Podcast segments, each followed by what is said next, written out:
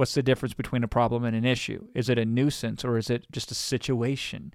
Problem, issue, nuance, situation. When would you know which to label what with? And so for some people, everything's a major problem. And what we discover with them is problems equal major sources of pain. Hey, it's Jason Fladlien here. You're listening to The Jason Fladlien Show, where I'll be sharing everything from sales and webinar tips to improving productivity and reaching your infinite potential. The benefit of having cognitive flexibility is it allows for higher resiliency, it cultivates more creativity, it allows you to course correct quicker. Let's talk about how to improve your cognitive flexibility. Learn how to ask different questions, increase cognitive flexibility. My favorite question is how do you know when or how do you know that? And I ask this all the time. How do you know when to get scared? So somebody says, I'm afraid to speak in front of an audience. How do you know when you're supposed to be afraid? They say, What? Huh? First of all, it interrupts an automated process. They don't think that it's something they're consciously aware of. So we presume that they are. How do you know when to get scared? And then I'll even poke and prod. Like I said to a client of mine once, I said, How do you know when it actually goes into a public speaking opportunity? Say you were sitting at a large table for dinner. How many chairs would need to be pulled up? How many people would have to show up at the dinner before it would no longer be a private dinner, but it would be a public presentation? And you start to help them run it through. I had another client once where he said he struggled to stay productive after work hours. And I asked him, How would you know when you are productive after work hours? And he did not have the answer, as most people don't do in these situations.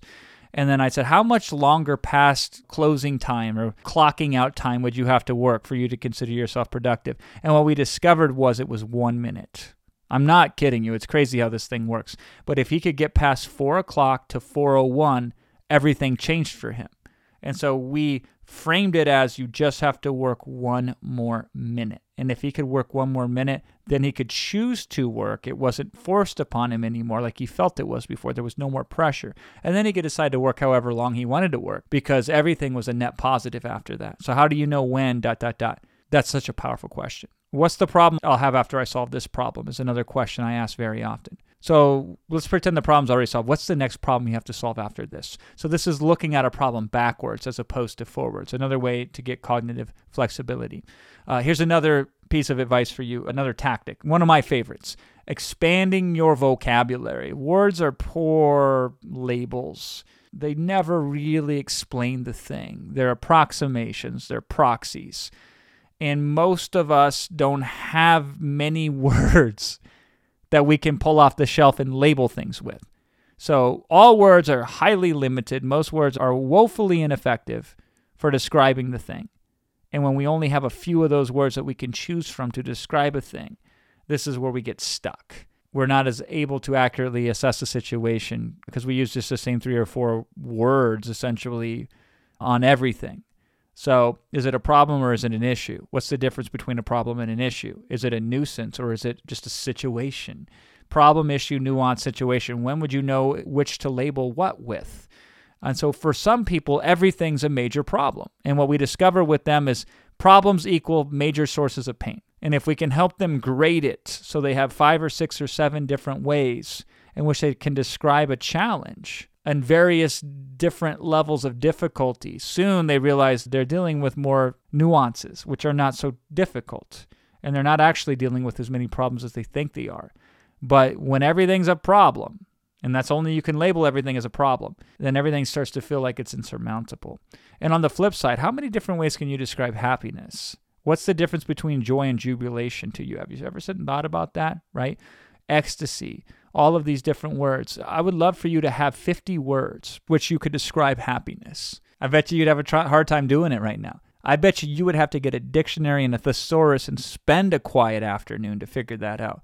But imagine if at any given time you had 50 ways to positively and happily describe a situation. How much more enriching could your life be? Having different names for different situations, so much flavor there. Another thing that can help you with cognitive flexibility is learning how to think on spectrums.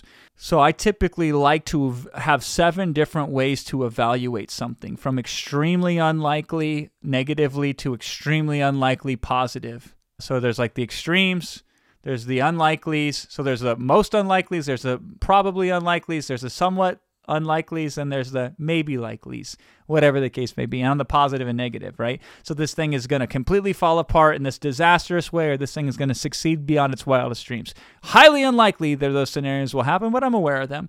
And then here's what's unlikely to happen, what would be nice. Here's unlikely to happen and wouldn't be nice. To look and analyze something and say, here's seven outcomes. Five of these are unlikely. Here's the two most common outcomes. And the two most common outcomes, usually in a short scale of time, are non remarkable Nobody cares. That's usually the analysis. It's a start, it's movement. And that allows me to move much easier than putting so much pressure because we are prejudiced towards focusing on the extremes, which are so unlikely to happen. And it's so silly that they preoccupy most of our thought when they are such rare occurrences. Now, the last thing that you can do that I'll leave you with here either change the environment or change how you relate to it. So, from a production standpoint, if you want to create content, all of you have a default in which you are in your element better than any other form. So some of you are going to be better at writing it, some of you are going to be better at speaking it, some of you are going to be better at showing it visually, maybe with slides or on a camera like this.